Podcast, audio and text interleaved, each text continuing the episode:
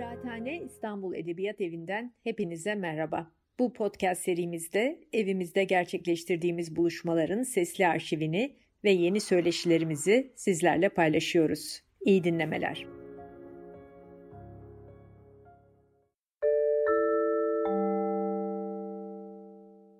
Merhabalar, bir Kıraathane Kitap Buluşması akşamında daha tekrar bir aradayız. Bu akşam sosyal bilimler için bir epistemoloji alt başlığını taşıyan Militan İyimserlik kitabının yazarı Göksel Almaz hocamızla birlikteyiz. Hocam hoş geldiniz, merhabalar. Hoş buldum, merhaba, sağ olun.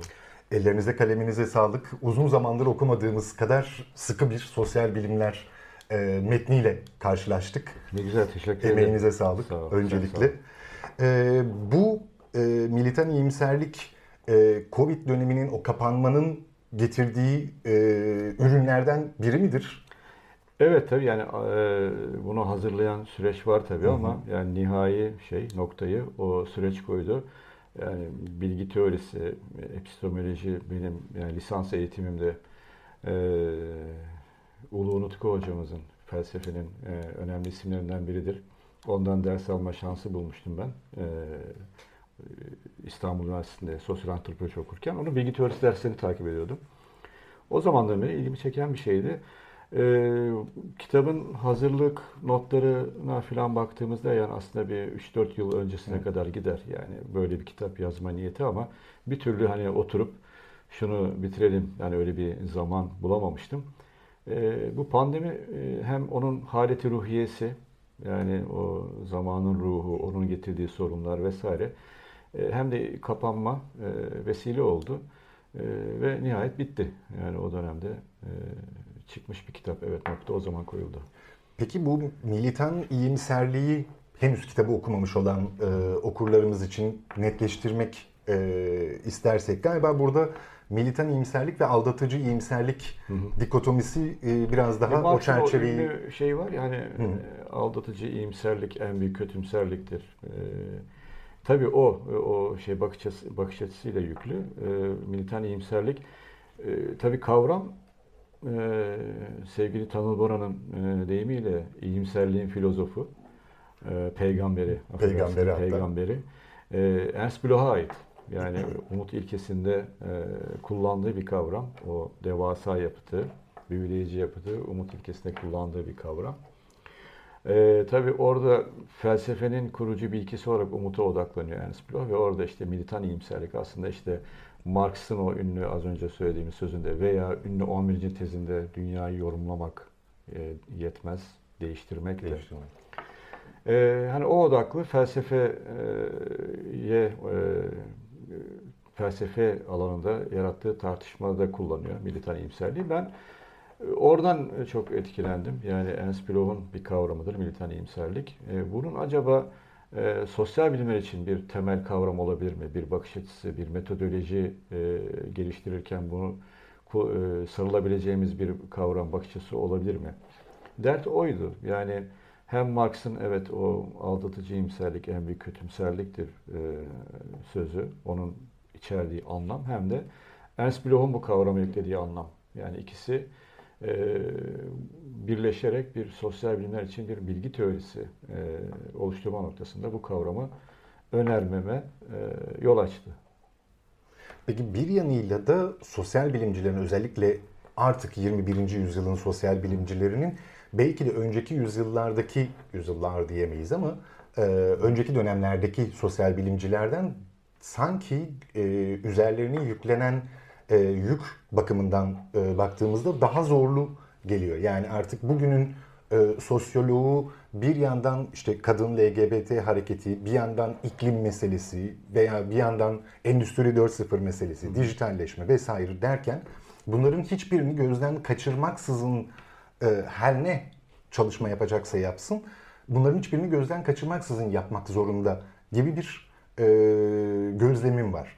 Bu bir militan iyimserlik gibi bir prensibi, bu dağılmışlık ve yükün içerisinde sosyal bilimcinin gerçekleştirebilmesi çok daha zor diye tahmin ediyorum.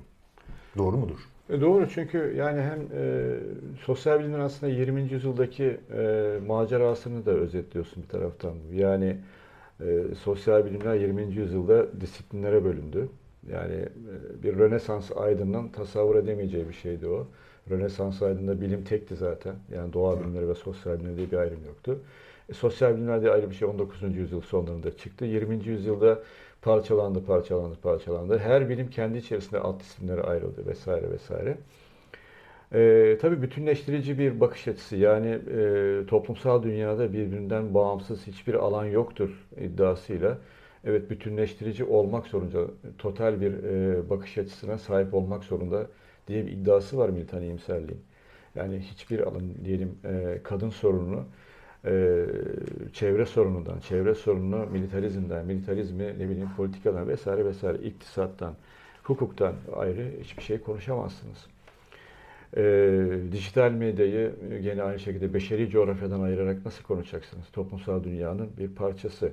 Bütünlüklü bir bakış açısına sahip olmayı öneriyor tabii militan iyimserlik. Çünkü bu sosyal bilimlerin altını çizdiğin o parçalanmışlığı, bölünmüşlüğüne de bir toparlanma çağrısı aslında. Hatta bir adım daha öteye bir cüret ederek bir adım daha atıyor. Bu da hani az önce dedik, pandemi döneminde yazılmış bir kitap olmanın da getirdiği bir şey. Şimdi biz bilhassa günlük hayatımızda bunu çok hisseder, duyar olduk aslında. Bunun daha geçmişi var, 20-30 yıllık bir geçmişi var ama doğa bilimleriyle sosyal bilimlerin aynı konulara odaklanması, belki de bir birleşmeye doğru gitmesi. Yani Marx'ın öyle bir hayali de vardı, bilirsin, tahayyülü. Tek bir bilim olma meselesi. Bu çok vulgar, çok kaba gelirdi. Hani 20. yüzyılda bu da çok tartışıldı. Hani teorik meseleye girmek istemiyorum. Sadece özet olarak geçiyorum ama sanki dünyanın sorunları buraya doğru zorluyor insanı. Özellikle salgın. Yani şimdi iklim krizi diyoruz. Çevresel felaket diyoruz. Şimdi bunlar doğa ve sosyal bilimlerinin ortak kafa yormasına ihtiyaç duyan meseleler. Sanki yani nesnenin zorunluluğu, nesnel dünyanın zorunluluğu sanki o bilimlerdeki ayrışmayı ortadan kaldırmaya zorluyor. Yani gerçekliğin kendisi artık bilimi buna doğru itiyor. Gerçekten öyle. Gerçekliğin kendisi Marksisttir deme şeyini hatırladım. Şimdi hani Althusser'in Jean-Paul Sartre'ın güzel bir lafı vardır. Yöntem benim kitabımda söyler. Hani gerçekliğin kendisi Marksist, ne yapacaksınız diyor. Yani Marx'ı reddetmek için diyor, gerçekliği aşmanız lazım. Aynen öyle. Şimdi gerçekliğe baktığımızda bu dayatma var. Şimdi 20-30 yıl sonra insanlık dünyada yaşayabilecek mi? Antroposen çağından filan bahsediyoruz. Şimdi böyle bir ortamda doğa bilimleriyle, değil mi? Nasıl ayırt edeceksiniz kimyayı, biyolojiyi, fiziği vesaire? İnsan bilimleriyle, sosyolojiyle, beşeri coğrafyayla, psikolojiyle ayırmak mümkün değil. Yani o nesnenin bir zorunluluğu. Yani bütünleştirici, sosyal bütünleştirici bir çağrı. Ama bir cüretle, yani eğer sosyal bilimlerin kendi doğuş koşulları hatırlanırsa, yani insan içindir. İnsan ve toplum sorunları içindir. İnsan ve toplum sorunları sadece alt disiplinlere bölünmüşlüğü değil, belki doğa bilimleriyle de bir ortak çalışma kurma şeyini dayatıyor. Aslında bilim tarihi içerisinde baktığımızda 200-300 yıl kadar sürmüş bir parantezin kapanması gibi de düşünülebilir. Çünkü işte az önce bahsettiğiniz gibi işte Rönesans döneminde ve öncesinde öyle bir ayrım söz konusu değil. Yani Aristo fizik ve metafizik derken çok net bir ayrım yapmıyor aslında. Ya, Rousseau'ya kadar gelir Rousseau. Yani sosyal bilimlerin kurucu unsur, yani köklerinden kabul edilir. Rousseau'da da bu ayrım yok. Auguste Comte'da da yok. Evet. Yani Auguste Comte o doğa bilimlerini tamamlayıcı bir şey olarak öneriyor zaten vesaire. Peki tabii bu bütünleşme, yeniden bütünleşme Marx'ın öngördüğü gibi tek bilim tarihtir noktasına varacak mı? Orası galiba biraz tartışmalı. Tabii yani en güçlü bilim dalı olarak tarih öneriliyor ama yani oraya çok takılmıyorum ben açıkçası. Tarih şeyini zikretmiş olması önemli olan bakış açısıdır. Yani insan sorunları bütünlüklüdür. İnsan doğanın bir parçasıdır. Hani o şeyle, argümanla geliyor zaten oraya Marx hatırlarsan. Yani doğadan, doğadaki varoluş mücadelesine ayrı düşünemeyeceğimiz için doğa ve insan sorunlarının bir arada ele alınması gerekir. Bakış açısından geliyor. Dolayısıyla onun tarih koymuş olması, o işte belki burada sosyolojiyle Marksizmin ayrışmasını da ortaya koyan bir şey. Hani o da 20. yüzyılda çok tartışılan bir şeydi.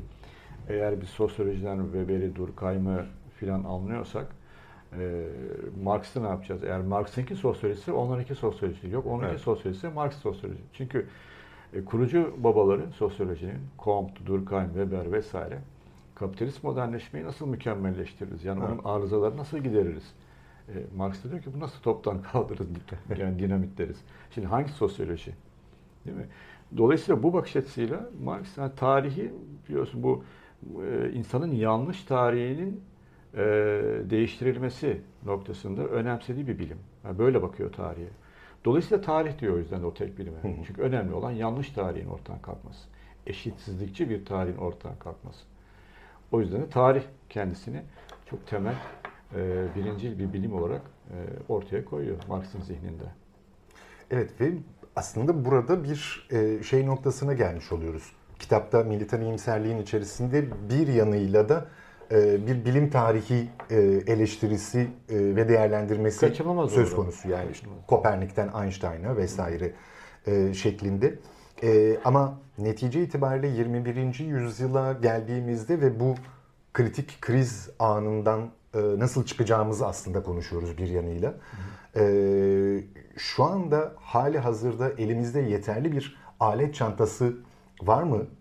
Kavramsal veya düşünsel anlamda, bu anlamda sosyal bilimlerin yeni döneme kendini açabilmesi için yeterince alet çantasında fazlasıyla, şeyleri var mı? Fazlasıyla. Çok yüklü bir alet çantası var. İçinde de her türlü aleti var. Yani o benzetmeyi devam ettirerek söylersem, senin benzetmeni. Çok hacimli bir alet çantası var. İçinde de her türlü sorunu çözmeye yetecek alet de var. Hani sadece elimizde çekiç yok. Yani o yüzden her sorunu çivi olarak evet. görmek zorunda değiliz. Çok farklı farklı aletlerimiz var. Bilim tarihinin muhteşem bir birikimi var. Yani aydınlanma dönemine özellikle bir vurgu var kitapta bu anlamda.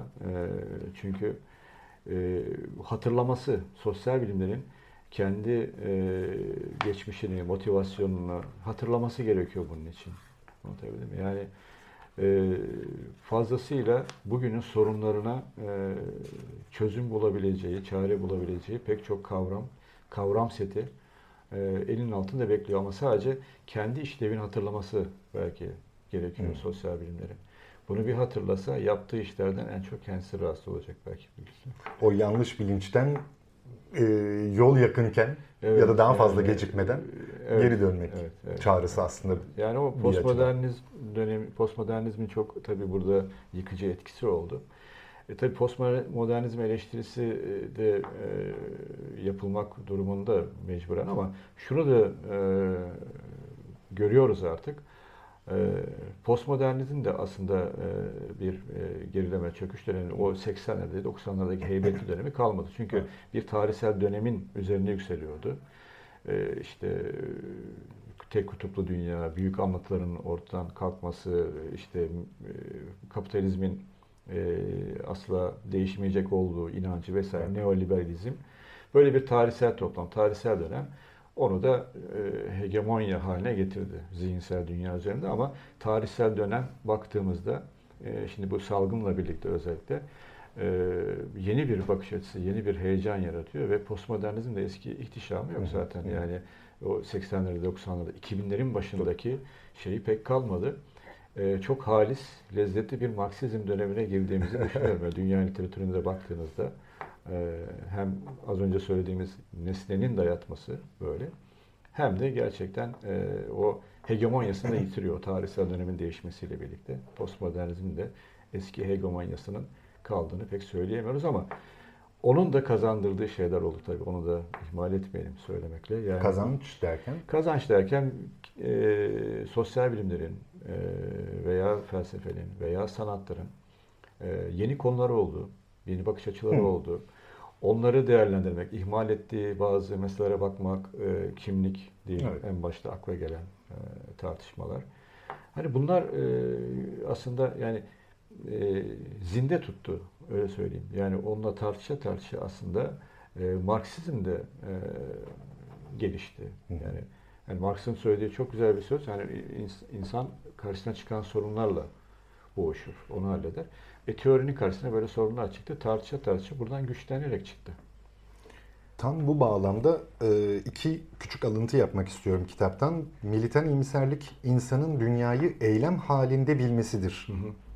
Ve ikinci cümle şu, militan iyimserlik, iyi ve güzel olanı gelecekte yaratma uğraşına eşlik eder diye iki tanımlayışınız var. Buradan ben 20. yüzyılın bu son düşünsel kalkışmaları diyebileceğimiz işte Frankfurt ekolü ve Foucault'cu bir Marksist analiz temeli görüyorum.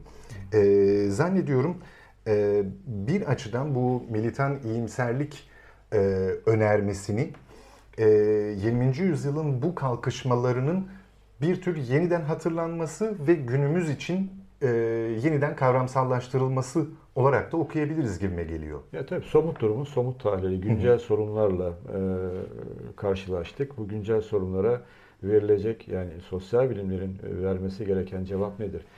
Olgulara, yani şimdi bu anlamda pozitivizm eleştirisini filan da yerli yerine oturtmak gerekiyordu. Yani pozitivizm eleştirisi yapıla nesnel gerçekliği hak ettiği ilgiyi vermekten uzaklaştı. Yani sosyal bilimler aşırılaştırılmış bir pozitivizm eleştirisi,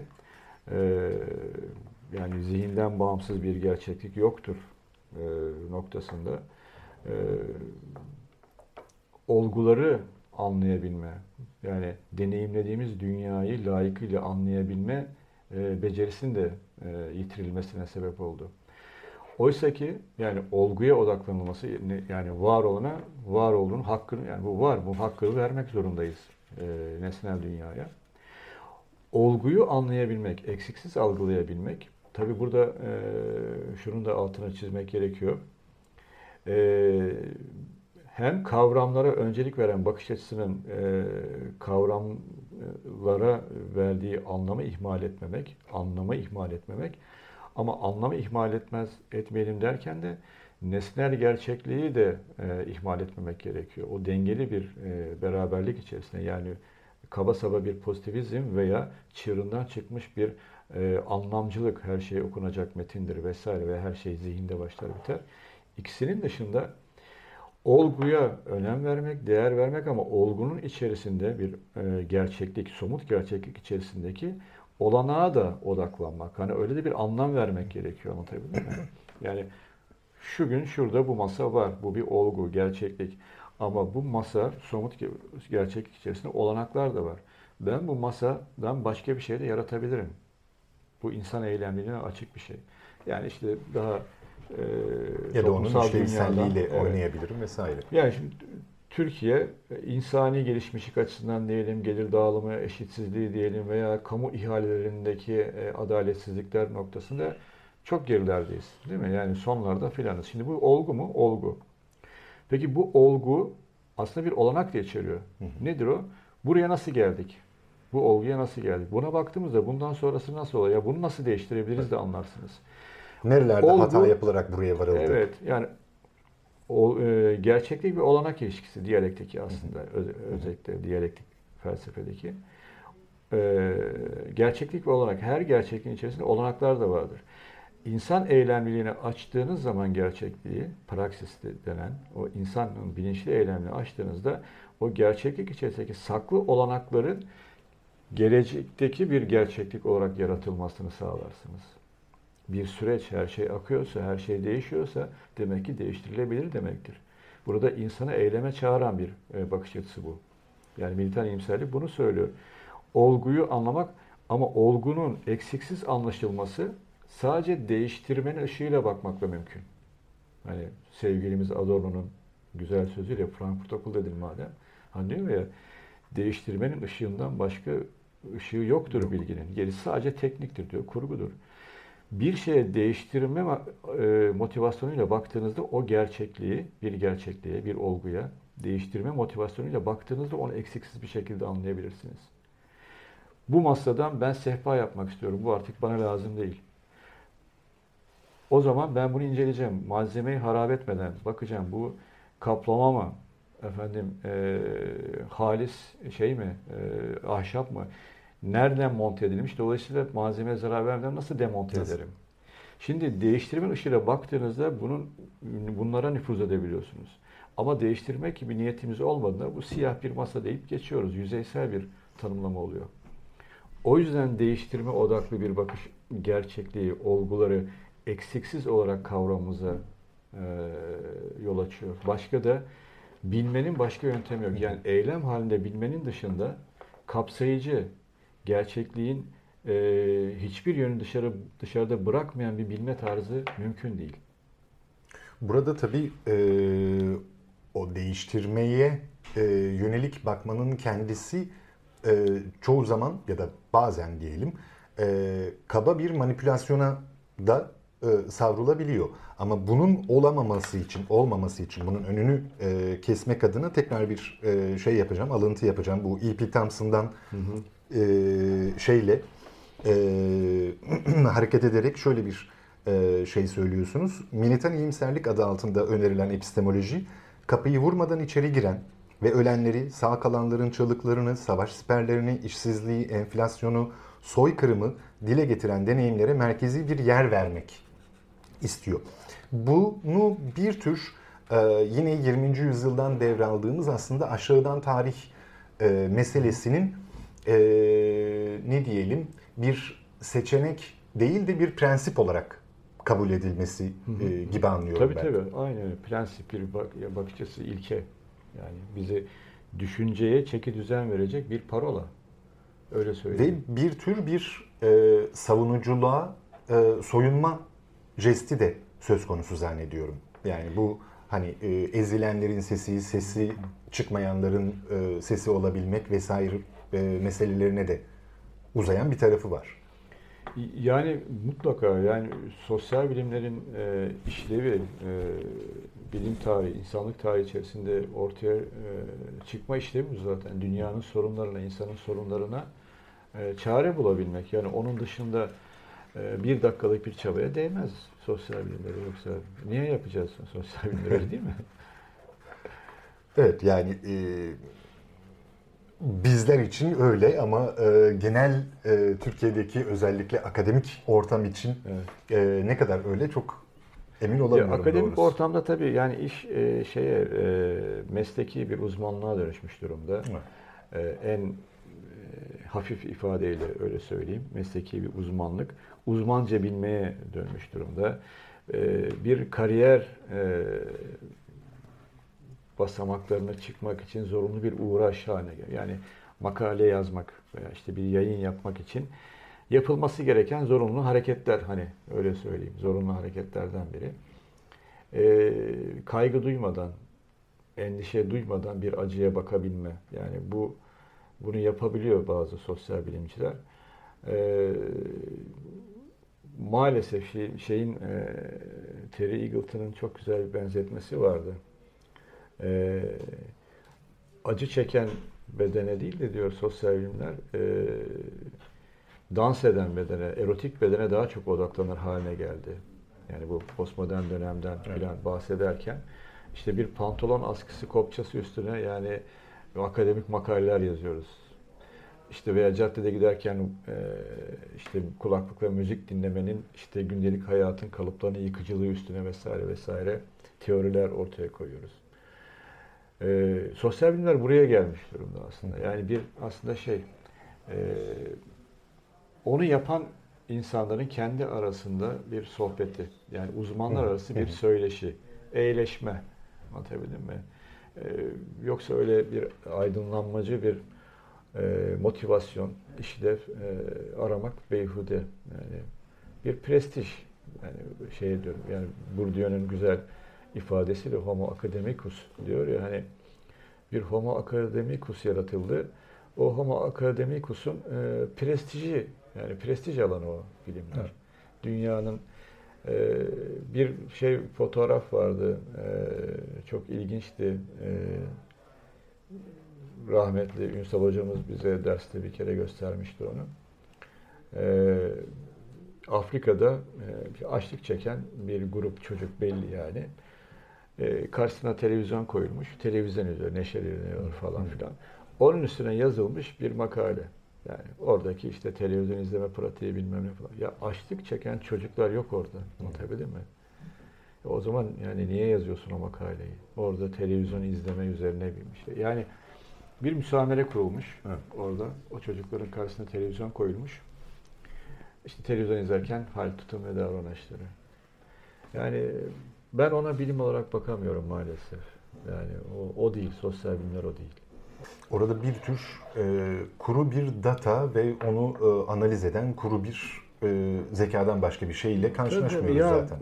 Gerçekten hep aklıma şey geliyor bunları konuşurken Dostoyevski'nin Ecinler romanında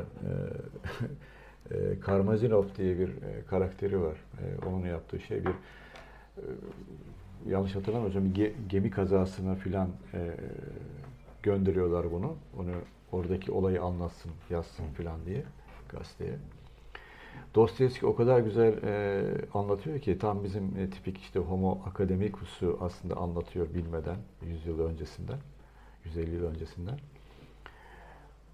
Öyle bir şey yazdı ki diyor Karmazinov yani size ne diyor gemi kazasından orada ölenlerden ben bunu nasıl anlatıyorum? Bak ona bakın siz. Tabii. Bakın ben neyi görüyorum ve bunu nasıl anlatıyorum?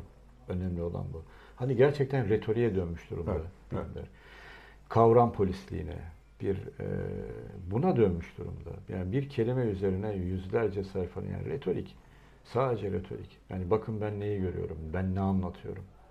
Önemli olan yani bu yani prestij derken biraz bunu da kastediyorum. Yani sosyal bilimler bu değil tabii.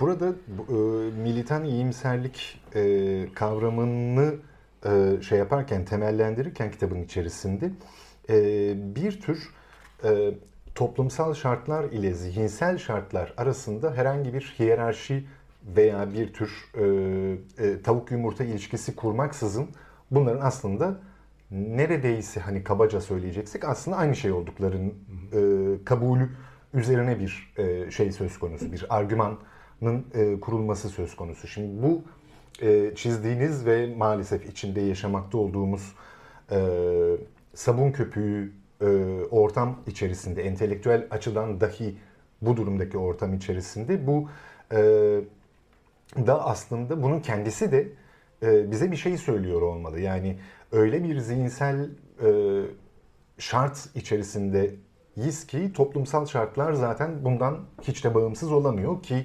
içinde yaşadığımız ortam hani bugün sosyal bilimler yarını nasıl kurabilecek vesaire gibi tartışmalar böyle çok uzak ve duymazdan gelmek isteyeceğimiz tarzda sorunlar gibi bir muamele söz konusu zannediyorum genel olarak. Evet doğru yani oysa ki o kadar acil meseleler ki işte az önce gene söyledik yani bizim konuştuğumuz konu ne? Yani sabah akşam aslında bunu dert etmeliyiz. Yani 20 yıl sonra 30 yıl sonra dünyada yaşayabilecek miyiz? Kuraklık, yani temiz su bulma ihtiyacı en büyük sorun. Karnının doyması, işte 4 milyar yakın insan hiçbir sosyal yardım alamıyor bugünün dünyasında. İstatistikler bunu söylüyor. Yani bunlar bu acil sorunlar varken işte öte dünyada Mars'ta bir ekosistem kurabilmenin peşinde insanoğlu. Yani türü tehlikede. İnsanın biyolojik bir varlık olarak türü tehlikedeyken yani neyin gecikmesi bu? Bunu anlamak mümkün değil. Yani böyle bir nesnenin aciliyeti var, dayatıyor. Dolayısıyla buna bakmak lazım ve evet tabii ki toplumsal koşullar. Yani Freud bile yani bilinçaltı yani kavramlarını 20. yüzyıla bakış açısına sokan kişi bile yani toplumsal bir varlık olarak tasavvur ettiği bireyi. Yani o dahi kaçınmamışken bundan yani bu nasıl bir lüks? Yani zihinsel koşullarla toplumsal koşulları birbirinden ayırmak yani bunlar ayrılabilir mi diye tartışmayı bile zul görürüm. Tabii ki bunlar yani birbirleriyle diyalektik bir organik bağ içerisindedir. Ama hangisi hangisini bilirler?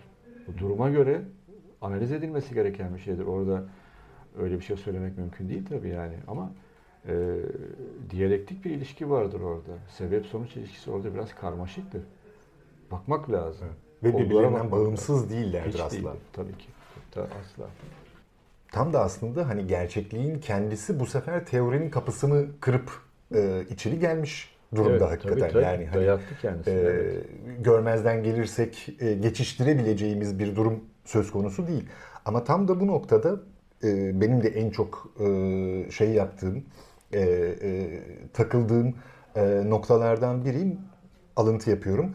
Modernleşen Türkiye'nin düşünce tarihi, Türkiye'li entelektüelin güncel sorunlara tutkunluğuyla belirlenmiştir. Hı hı. Bu işte malum Tanpınar'ın bu ülke evlatlarına kendinden başka hiçbir şeyi düşünmeye şey yapmıyor, vakit ayırmasına izin vermiyor. Deyişi geliyor akla.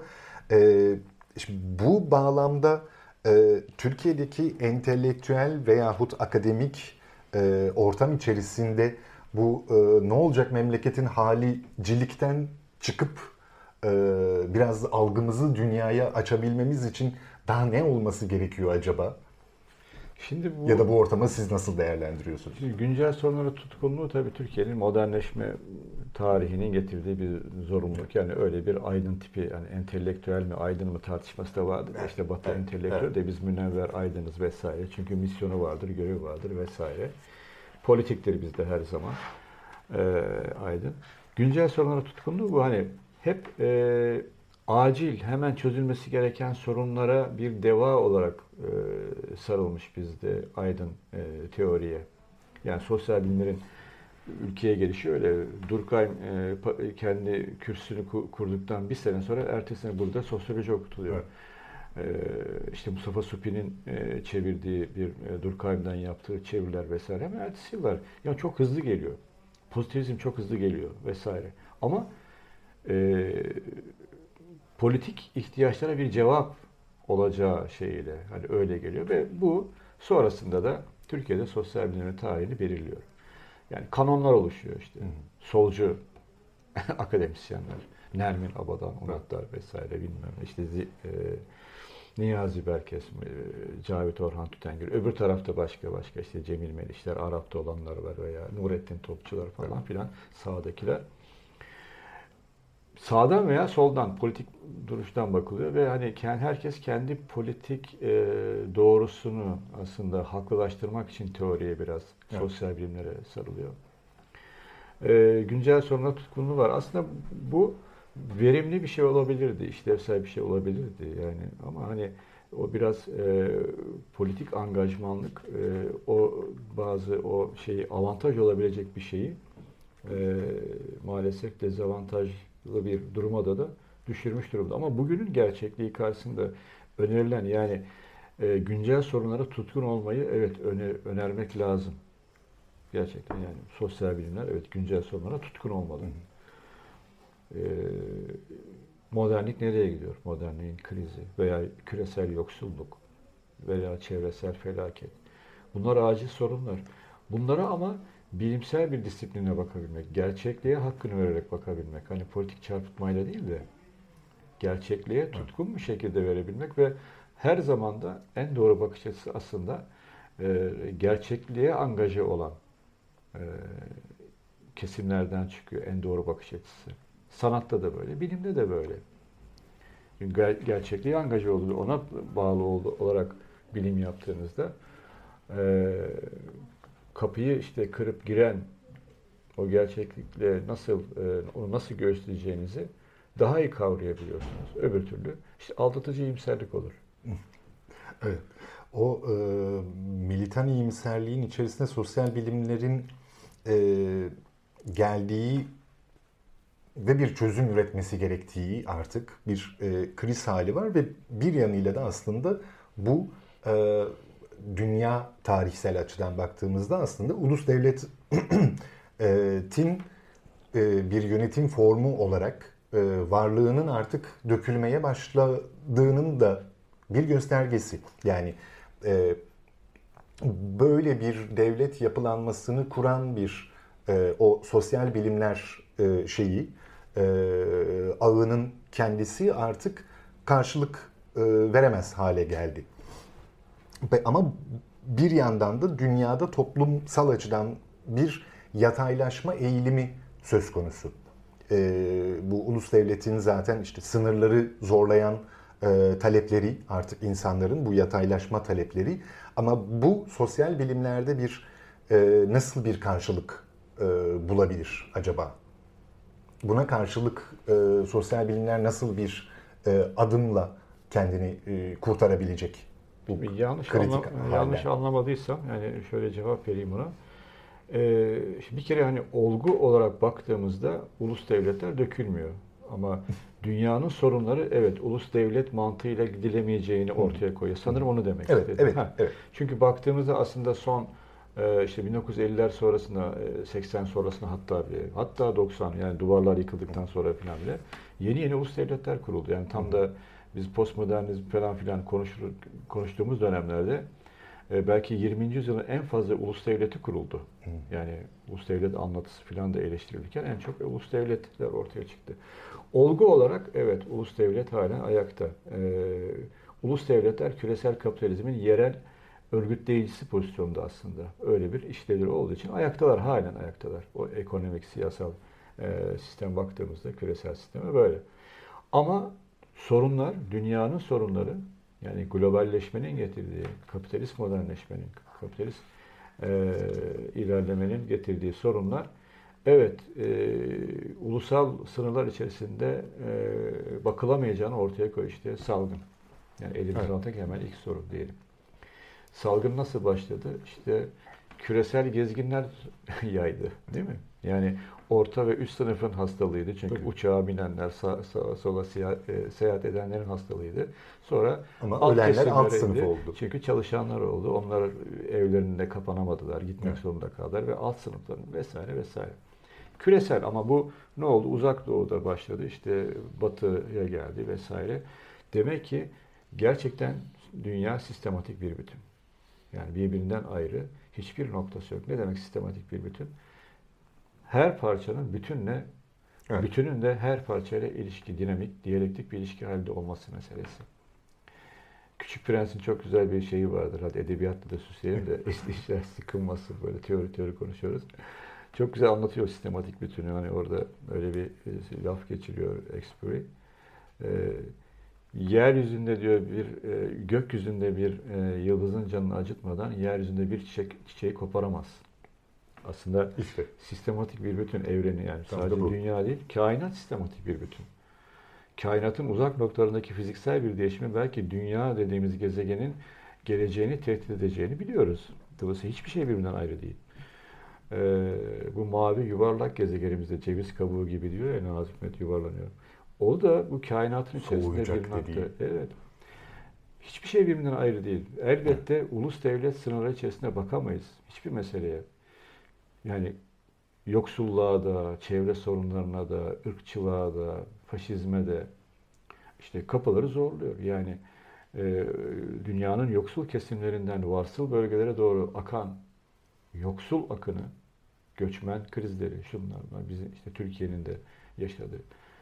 Tamamen evet, evrensel bakış açısı, evrensel bir çözüm bulunması noktasında zorluyor. Yani gerçeklik, nesnel gerçeklik her bakımdan kavramsal dünyayı, teoriyi zorluyor. Beni dikkate alıyor, yani kafasına vura. Tam da bu nedenle kapitalizmi aşmak gerekir diyorsunuz. Kesinlikle. Yani sosyal bilimlerin dünya tarihine sunabileceği en esaslı alternatif herhalde budur diyorsunuz. Bu peki, şeytanın avukatlığını yapacak olursam, sosyal bilimlerin kendine olduğundan daha fazla, daha yüksek bir vasıf yüklemesi midir? Yahut çözüm üretme yükümlülüğünün ta kendisi midir? İkincisi. Çözüm üretme yükümlülüğü. Yani sosyal bilimlerin yani kökleri böyleydi zaten. Sosyal bilimin ortaya çıkışı böyleydi. Dünya sorunlarına, insan sorunlarına bir çare üretme. Bu hiç de kaba saba, manipülatif, ne bileyim toplum mühendisliği falan değil. Yani hemen elimizin altındaki eleştiriler bunlar oluyor. Toplum mühendisliği. Ya sosyal aydın dışında herkes toplum mühendisliği yapıyor. Yani biraz da sosyal bilimci yapsın ne olur yani. Hani biraz cüretlerek bunu da söyleyesim geliyor ama önerilen bu değil zaten. Toplum mühendisliği yapmak değil.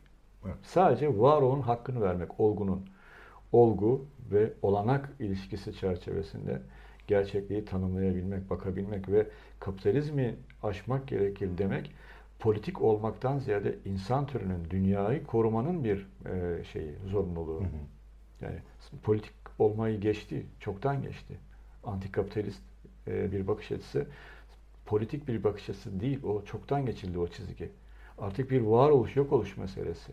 Ve sosyal bilimler de burada insan türünün geleceği için, dünyamızın geleceği için o işlevini hatırlamak durumunda. Jean-Jacques Rousseau dedik, yani sosyal bilimlerin köklerine baktığımızda bulabileceğimiz isimlerden biridir. Jean-Jacques Rousseau belki de en güçlü isimdir. Ünlü Lizbon depremi sonrasındaki açıklamasını bilirsin mesela. Papa bir bildiri yayınlıyor. Çok ünlü bir şeydir bu. İşte klasik bir din adamından bekleyeceğiniz bir bildiridir. İşte bu Tanrı'nın bize işarettir ey müminler falan filan diye başlayan biten bir şey. Çünkü sarsılan bir otoritesi var bu kilisenin. Böyle konuşmak zorunda. Hemen karşına aydınlanmacı, büyük Voltaire, aklın, bilimin temsilcisi. Papa yalan söylüyor diyor. Bir de şiiri var ya onun güzel böyle bir şiiri. Niye? Çünkü bu teolojik değil, tektonik bir hadisedir. Papa yalan söylüyor. Rousseau ne yapıyor? Papa yalan söylüyor, Voltaire daha büyük yalan söylüyor diyor. Bu yüzden de işte sosyal bilimler kurucu. Çünkü orada diyor ki, evet diyor bu teolojik bir hadise değil. Ama diyor bunu söylemek diyor bir şey değil. Zaten din adamı olmanın işlevini yerine getiriyor.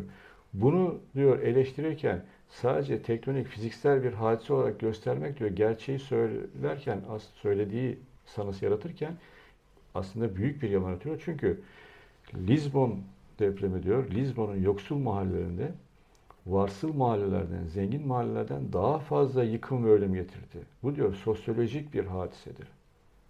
Anlatabildim mi? Şimdi sosyal bilimler böyle bakar meseleye. Nerede? Yani bu olgu bu. Yıkıldı. Daha fazla yıkım, ölüm olmaması için ne yapılması gerekiyordu? Eşitsizlikçi sistemin değil mi? Bir yerlerden bir müdahale, insani bir müdahaleyle düzeltilmesi gerekiyor. O yüzden Jean-Jacques Rousseau'yu biz sosyal bilimlerin en büyük temellerinden biri kabul ediyoruz. Bunu unutmak gibi bir lüksü olamaz sosyal bilimlerin. Böyle bir lüksü yok hele günümüz dünyasında.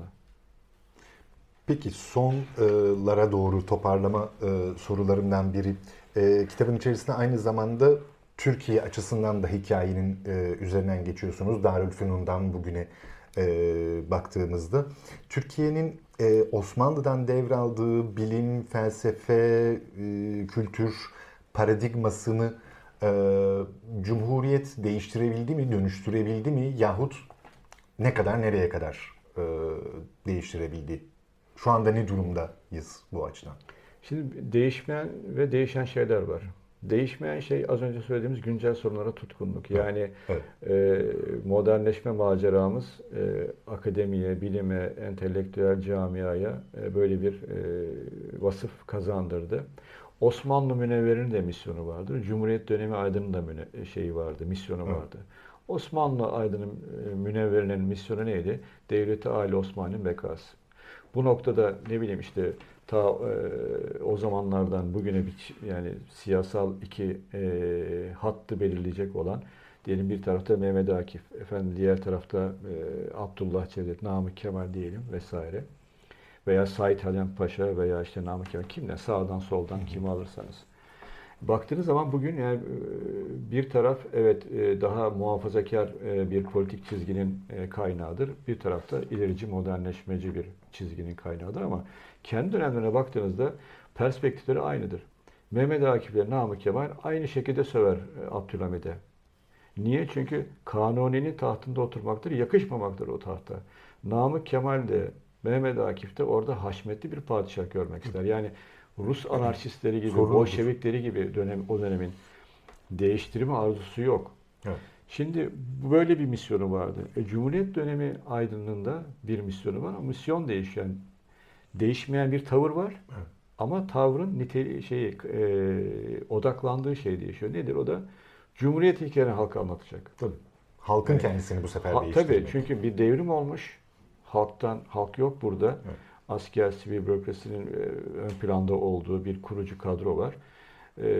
Jacobenist bir modernleşme. Bunun haklılığının, doğruluğunun, iyiliğinin halka anlatılması, bunların buluşması lazım. Çünkü yönetenle yöneten arasındaki meşruiyet ilişkisi değişmiş. Hı hı.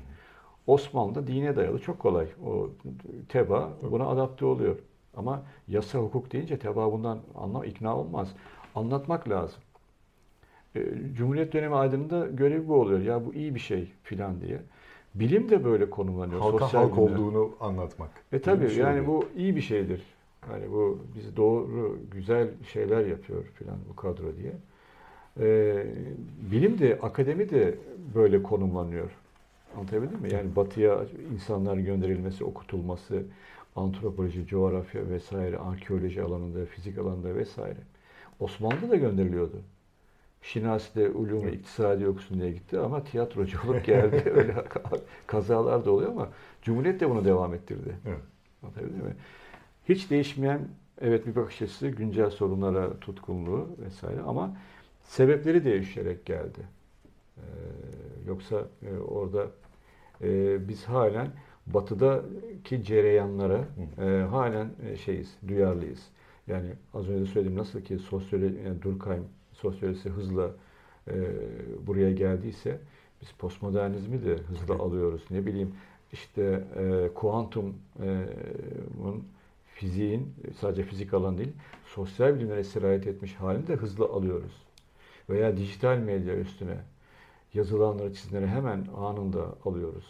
Ama tabii bu yeniyi sevmemizden biraz kaynaklanıyor galiba. Bir şey yeni ise bizde bir 100 puanı vardır onun. Artı. Ya o da olabilir. Bir de ilerlemeci, hani bu modernleşme tarzımızın da getirdiği. Çünkü biz ilimden, bilimden daha çok tekniği, bilimi anlıyoruz. Anlatabildim mi? Evet, yani Ay'a gitmek böyle hani. Gibi. Hani hemen yani bu Türkiye sahanın büyük hani geleneğidir. Hani bu teknik ilerleme falan filan, yol yapalım, köprü yapalım vesaire. Yani ilim de Osmanlı'da da öyle. Cumhuriyet'te de pek değişmedi o. Bilim deyince aklımıza daha çok ilerleme, oraya hizmet ediyor mu? Anlatabildim mi? Yani bilim, tekniği anlıyoruz daha çok. Hani sosyal bilimler biraz daha güncel sorunlara evet çare bulunmak üzere bu çerçevede. Onu takip ederek Türkiye'ye geliyor ve halen de o durumdayız. Yani akademi içerisinde sıkça karşılaştığımız bir şey. Yani kimse Behice Boran'ı, Cavit Orhan Tütengil'i okumaz etmez ama işte ne bileyim Žižek'i biliriz. Hemen herkes bilir Žižek'i. Ya ama ya kendi çapında işte ne bileyim Eagleton'ı biliriz de ya kendi çapında bir Eagleton olabilecek bir Ünsalowska'yı bilmeyiz mesela. Mesela. Yani kendi köklerimizi de aslında çok da verimli bir köklü şeyler var sosyal bilimler alanında Türkiye'de. Nermin Abadan-Unatlar var, efendim Niyazi Berkesler var, Pertev Naili Boratavlar var, var. Yani bunlara bir dönüp bakmıyoruz bir taraftan. Öyle bir hani dedin ya çok hevesliyiz yeniye. Yeni ne var? Hemen bakalım. Hemen okuyoruz, alıyoruz, çeviriyoruz vesaire. Hızla geliyor buraya o tip şeyler. Yani Žižek artık hapşırsa Türkçesi 2 yıl sonra. Evet. Ama kimse dönüp Žižek'i bildiği kadar Cavit Orhan Tütengil'i bilmiyor. Evet, orada bir işte o yeni sevgimiz ve biraz da köksüzlük gibi, yani hafızasız da bir toplumuz çünkü biz. Yani taşıyacak hani, Cavit Orhan Tütengil deyince herhalde 1700'lerde yaşamış biri gibi bir şey de var. Genel bir okur zihni de var şu anda. Yani sağdan veya soldan önemli isimler var yani veya Araf'ta denilen türlü şey, Kemal Tahir, Cemil Meriç gibi böyle Araf'ta deniliyor onlara. Ya bunlara bakmak lazım. Yani onlar, çünkü bu içinde yaşadığımız memleketin sorunlarıyla ilgili bir şeyler ortaya koyuyorlar. Biz kendimizi anlayabilmek için bunları okumak zorundayız. O halde ben artık son sorumu iletiyorum. Marx'ın işaret ettiği gibi bir tür ansiyen rejim problemiyle aslında bugün insanlık karşı karşıya gelmiş durumda. Kendi kurduğu bir rejim artık kendi türünün varlığını tehdit eder hale geldi ama bunu değiştirmek için de yeni çıkış yolları icat edilmesi, bulunması gerekiyor. Militan iyimserlik bu anlamda sosyal bilimler içerisinde nasıl bir rol oynayabilir ve artı eklemek istediğiniz son sözleriniz varsa şeklinde son sorumu iletmiş olayım sizde. Şöyle bir rol oynar ki önemli olan da odur. Neyle muhatap olduğumuzu anlamamıza yarayacak. Yani önce anlamak, hani Hürriyet'in ilk şarkısı anlamaktır. Yine Nazım Hanım. Önce anlamak, neyin içinde olduğumuzu anlamamız lazım. Ha. Biz ne yaşıyoruz? Anlatabilir miyim? Bunu anlamak için az önce dediğim gibi nasıl bir gerçeklik içerisindeyiz? Bunu anlarsak buradan nereye çıkabiliriz'i de çok iyi kavrayacağız. Önce anlamak lazım. İmanuel Wallerstein'in çok güzel bir analojisi vardır. Kitapta da ona yer verdim. Çok beğendiğim bir analojidir. Günümüz dünyasını ölmeden önce yazdığı Toprağı Bal Olsun çalışmalardan bildiğimiz dünyanın sonu diye güzel bir çalışmada dile getiriyor buna. Diyor ki dünyanın geleceğine dair şöyle bir şey. Kendimizi bir girdabın ortasında hissedelim. İnsanlığın yapması gereken diyor, bir girdabın ortasında olan bir insanın yapması gereken şeydir. Ne yapması gerekir insan bir girdaba düşündüğünde? Dönüp duruyorsunuz suyun içerisinde. Öncelikle diyor hangi kıyıya çıkacağına karar vermesi gerekir. Sonra da hâlâdaki çırpınışlarının onu o kıyıya eriştirip eriştirmeyeceğinin farkına varması lazım, bilmesi. Şimdi sosyal bilimler bize bunu, biz bir girdabın ortasındayız, evet. Kapitalist modernleşme, yani krizlerle boğuşuyor ve insanlık yanıyor, dönüyor suyun içerisinde. Karar vermemiz gerekiyor. Hangi kıyıya çıkacağız?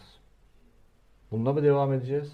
Başka bir yere mi? Hani sahili selamete mi çıkacağız? Ne yapacağız? Çıkacağımız yani kıyıyı gözümüze kestireceğiz ve halihazırdaki tepinmelerimizin, eylemlerimizin, düşünme biçimlerimizin, yapıp etmelerimizin bizi o kıyıya götürecek hareketleri olup olmadığından emin olacağız. Kurtuluş burada. Başka çaresi yok insanoğlunun. Yani bu dünyayı cehennem haline insanoğlu getirdi. İnsanoğlu kurtaracak başka bir varlık yok. Dolayısıyla böyle bir terbiyeye kendini, yani realite terbiyesine sokması gerekiyor insanoğlunun. Sosyal bilimler burada militan iyimserliğe önerdiği şey bu. Bunu sağlayabilir. Anlatabildim mi? Ne yaşıyorum? Ve bu yaşadığım şeyden nasıl çıkabilirim? Nereye doğru çıkabilirim? Bu gerçeklik içerisindeki olanaklar nelerdir? Ve ben daha insani bir dünya, daha güzel bir dünya, yaşanası bir dünya için ne yapabilirim? Bu gerçeklik içerisindeki olanaklar nelerdir? Üzerime düşen şey nedir? Bunu yapabilir sosyal bilimler ve militan iyimserlik adı altında önerilen epistemoloji de aslında sosyal bilimleri bunu hatırlatmaya çalışıyor. Bir girdabın ortasındayız. Buradan nasıl çıkarız? Eyvallah. Çok teşekkürler hocam katıldığınız için. Sağ olun. Göksel Almaz'ın Militan İyimserlik Sosyal Bilimler için bir epistemoloji kitabı çerçevesinde olabildiğince konuşmaya çalıştık. Henüz kitabı okumamış olanlar için yahut okuyup sindirmiş olanlar için bir hatırlatma olmuş oldu. Katıldığınız için çok çok teşekkürler. Emeğinize sağlık diyelim. Ben teşekkür ediyorum çağırdığım için. Tekrar görüşmek ümidiyle. Herkese iyi akşamlar. İyi akşamlar.